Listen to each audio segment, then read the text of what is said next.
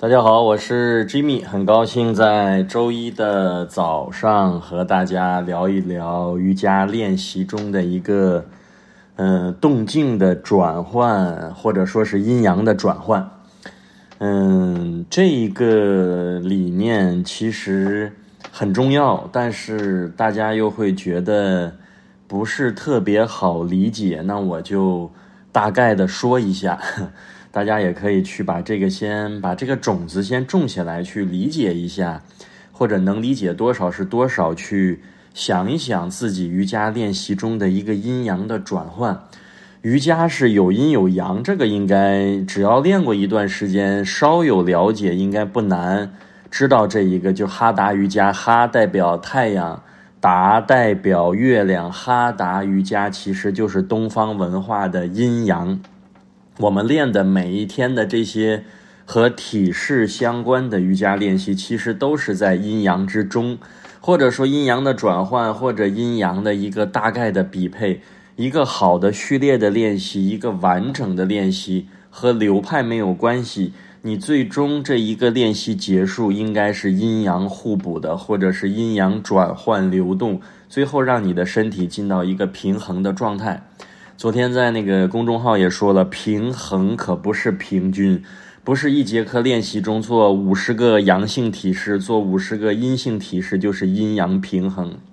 平衡是一个状态，平衡不要搞成平均，如果平均就变成狭隘了。你就按人口来说，全世界男性和女性也是平衡，而不是平均。人的身体左右也是平衡，不是平均。如果你要一定搞到平均，那你得左边长一个心脏，右边也长一个心脏。所以有时候对在面对这一些问题的时候，要有一点弹性和灵活的思维去理解这个世界的模式。就像有的人刻意的追求绝对的公平，也不是那个状态。公平也是一个相对的概念，也不是绝对的把一个饼切成两半儿。这一次用的这个图片也是。用了中国的这个太极八卦图，其实这个图你看了它，如果你能真读懂这一个图啊，先不说里面什么道生一，一生二，二生三，三生万物这些，嗯，特别复杂的，包括里面还有人分析它的，就是中国的一些易经啊、易理啊，在里面都会有很多的说法。我们就简简单的单纯看这一个图，它并不是把黑白两个直接怼在一块儿。而且也不是一个半圆形，比如左边一个半圆的饼黑色的，右边一个半圆饼白色的怼一块儿，而是像两个鱼在流动一样，中间是一个 S 弯儿。这个黑鱼里面有一个白点，白鱼里面有一个黑点，所以这个里面啊，一下就有东方的这种阴阳本为一体的这种文化的理念的基石在里面。其实它这种。有一个 S 弯，你有种什么感觉啊？这个圆是流动的，它是能滚动、能转起来的。如果真把两个大饼，就像一个半的半个月亮一样，两个半个月亮怼一块儿，你就感觉这个东西就没有生命力。如果它中间是一个 S 弯，就感觉这个鱼它就要游流动起来、游动起来。所以说，在瑜伽练习中，我们的阴阳是怎样的呀？不是前面做五十个阳性的练习，后面做五十个阴性的练习，你就是哈达瑜伽了。其实每一个体式中都蕴含着阴阳的转换和阴阳的一个流动，这个练习就是 OK 的。嗯，这个就是用艺术家的状态去练瑜伽，而不是一个计算机工程师。我们很多时候把自己练成太程序化。太静止化、太机械化，那那那个练习也不是有生命力的，也不是那个状态。而且就以黑里面有一个白点儿，白的里面有一个黑点儿，真的要去好好的观想和体会。如果没有这两个点儿，哎呀，我觉得这个图的即使中间有一个 S 弯，它也缺少了一个生命力。其实就代表更深层次的意义就不去分析了啊，有的。嗯，很多经典还要分析这个白鱼的里面的这个太阳，黑鱼里面的这个月亮，还有蟾蜍啊什么一些动物的。你要感兴趣，你可以去查，那里面是博大精深的一些讲它的理和一些传话呃那个神话传说的是故事。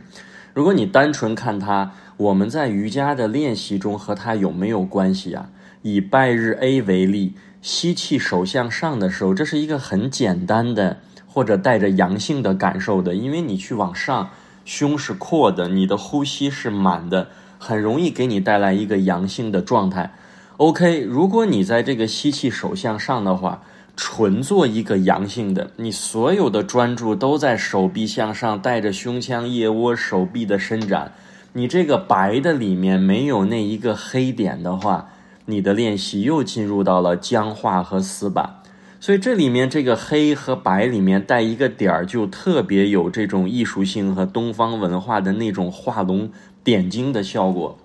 所以当吸气手向上的时候，你在阳的里面就蕴含着一点阴的准备。所以手在头顶交汇相碰的那一刻，其实怎样啊，就已经结束了。也就是这个体式在相碰的那一刻就是终点，那是终点，它又是起点，因为你马上就要串联一个前驱，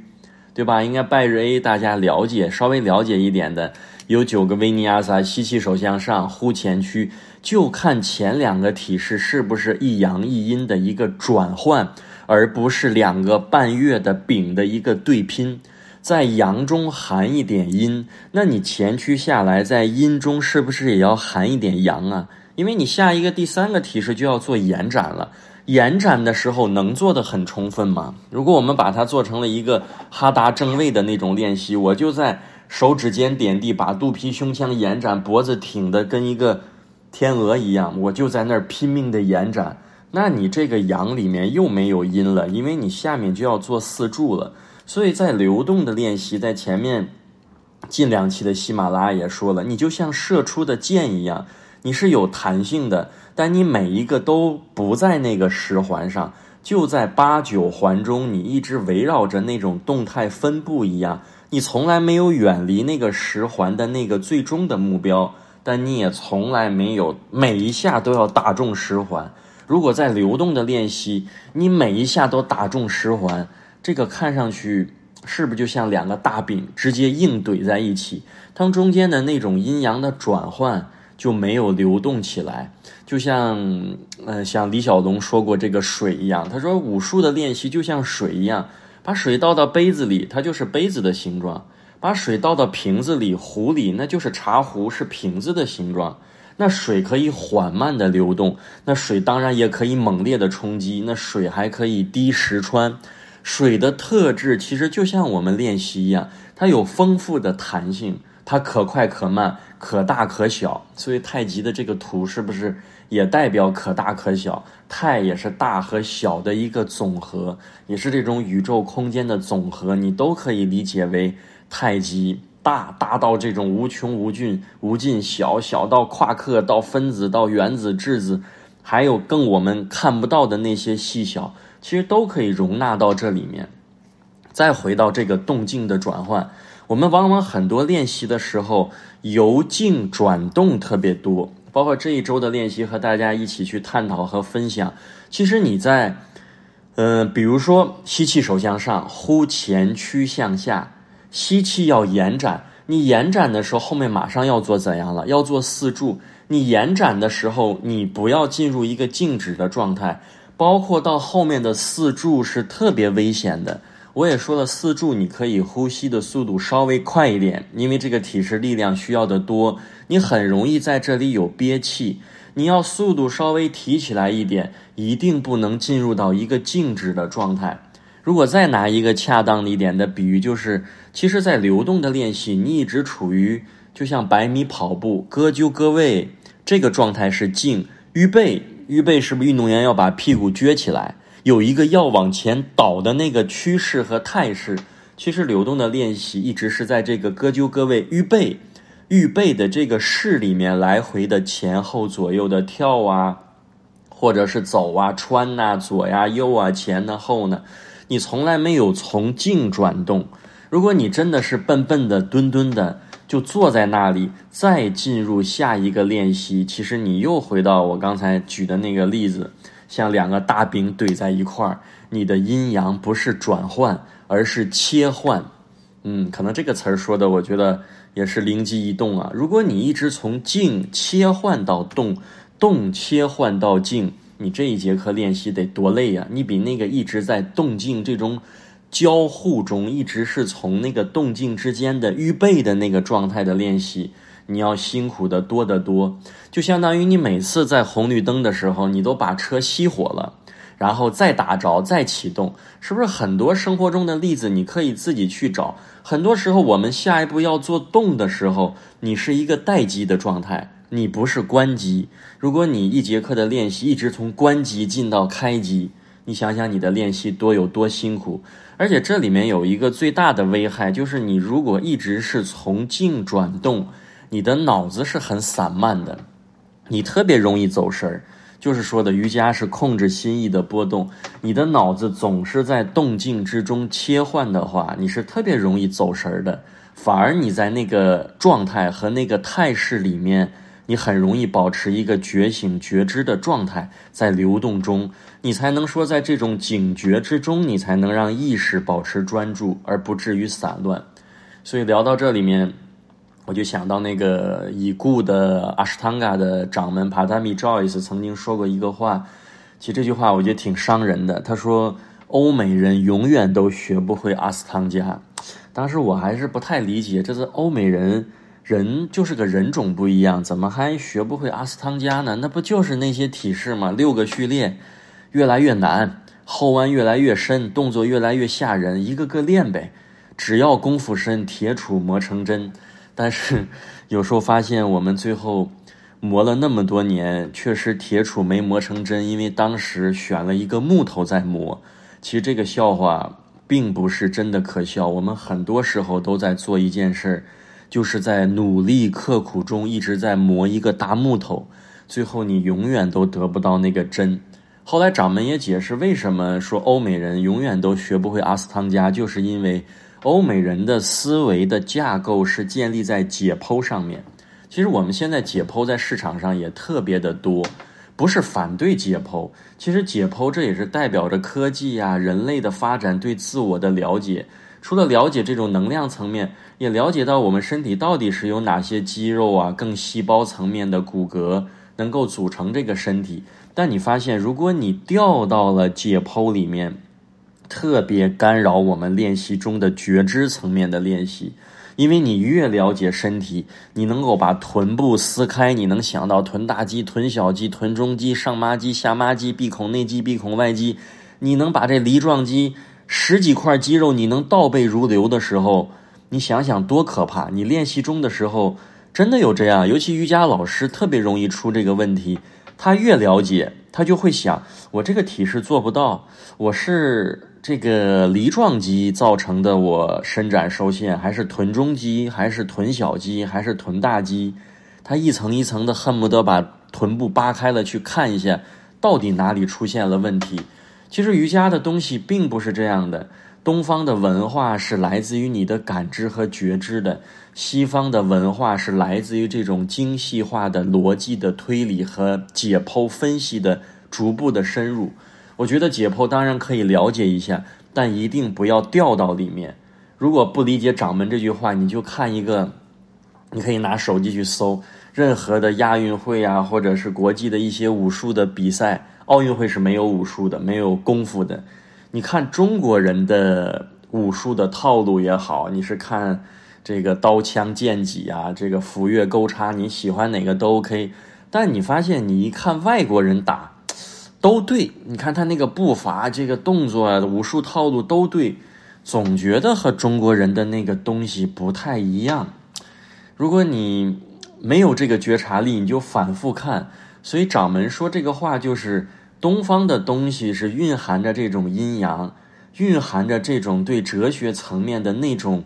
阴阳的这种态势的理解。所以我总在喜马拉雅说，我们作为中国人，真的真的很骄傲。因为在理解瑜伽，如果你真的是爱瑜伽，你就爱传统的印度这种古典的练习方式的话，中国人比欧美人要少走很多很多的弯路。因为你从小就在接触很多东方文化，你你虽然没有去系统的学，你也没有学过什么长拳、短拳、咏春、太极，但是你从小的潜移默化，你总看过什么令狐冲啊，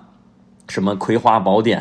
这些的吸星大法呀，什么乾坤大挪移。当你去有这种文化对我们熏陶的时候，你自然而然好像理解东方的东西是有气的推动，而不是单纯的就是肌肉解剖，就是一个拳头打过去啊，启动你的肱二头肌、股四肱三头肌，加上斜方肌、三角肌，把拳推出去。东方的东西不是这个东西的，你因为作为中国人，你就好很容易去进入到这个状态去理解。所以有时候，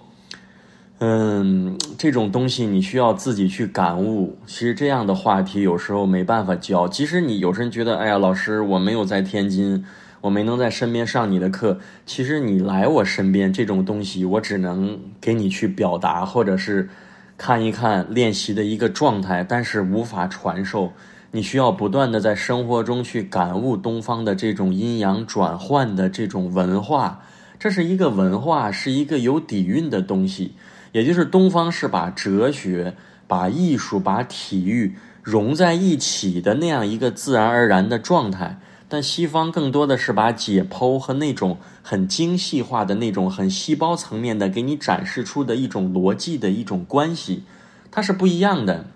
所以，当你越来越去了解、感悟它的时候，你就会慢慢靠近这个瑜伽真正的那种最本源的阴阳练习中转换的一种美妙的感受。所以说，有时候阅读也未必能帮助我们。阅读的多，有时候你感悟不多，依然成为你的障碍。就是老师，我多读点书，是不是就能理解这个东西了？我把中国的这些四书五经，我把瑜伽的什么这些。什么阿育吠陀呀，这个智智慧瑜伽、卡玛瑜伽、博伽梵歌、吠陀经，我都读一遍，我是不是就能理解了东方的文化？我觉得有时候反而成为你的文字的障碍。所以在修行中，是不是也有一个说法叫文字障？你知道的越多，有时候你觉悟的层面越少。就像六祖慧能当年开悟的时候，就听了一句《金刚经》的。呀，这个词儿我现在说这个词儿都敏感啊，因为总是被平台提醒。这个心无所住而生其心，就是你当知道自己心不住在一块儿而升起的那个状态，就是开悟的状态。这不就是当时他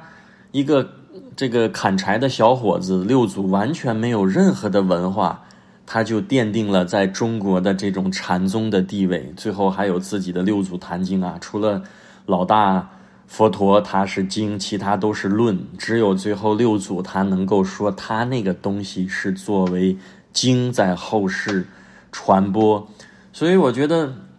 有时候感悟觉知去感受它，比你去大量的堆积一些知识要有意义的多。所以这期话题我觉得也是形而上的，偏向于感受觉知层面的。而是不需要你去在茫茫大海中去寻找的。特别喜欢那句话，就是“踏破铁鞋无觅处，得来全不费功夫”。这些东西我们原本就有，这些东西其实是本自具足的。这些东西就是大自然中每一个自然而然的生命所呈现出的那种阴阳的状态。只是我们给自己设了太多的障碍，你才离这一个真实的状态变得越来越遥远。就像。昨天带大家做轮式一样，做轮式前，哎呀，我手腕疼，哎呀，我肩不开，我的胸不展，哎呀，我的腿没力，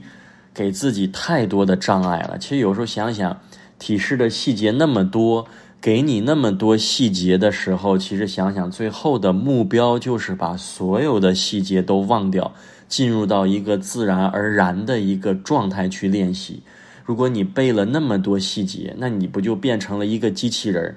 你就变成了瑜伽垫上的一个头脑风暴的一个大机器，所有的体式细节我都懂，所有的正位顺位我全会，但是你依然进入不了瑜伽的那个美妙的阴阳转换的练习状态，是不是太可惜了？所以有时候你越练了时间长，你练了比较久了一点瑜伽，你反而适时要做一些减法。练习是身体的，不是头脑在控制身体去做，而是接近于身体本源本质的状态去流动，去享受练习就 OK 了。好，这一期的话题就聊到这里，我们下一期再见。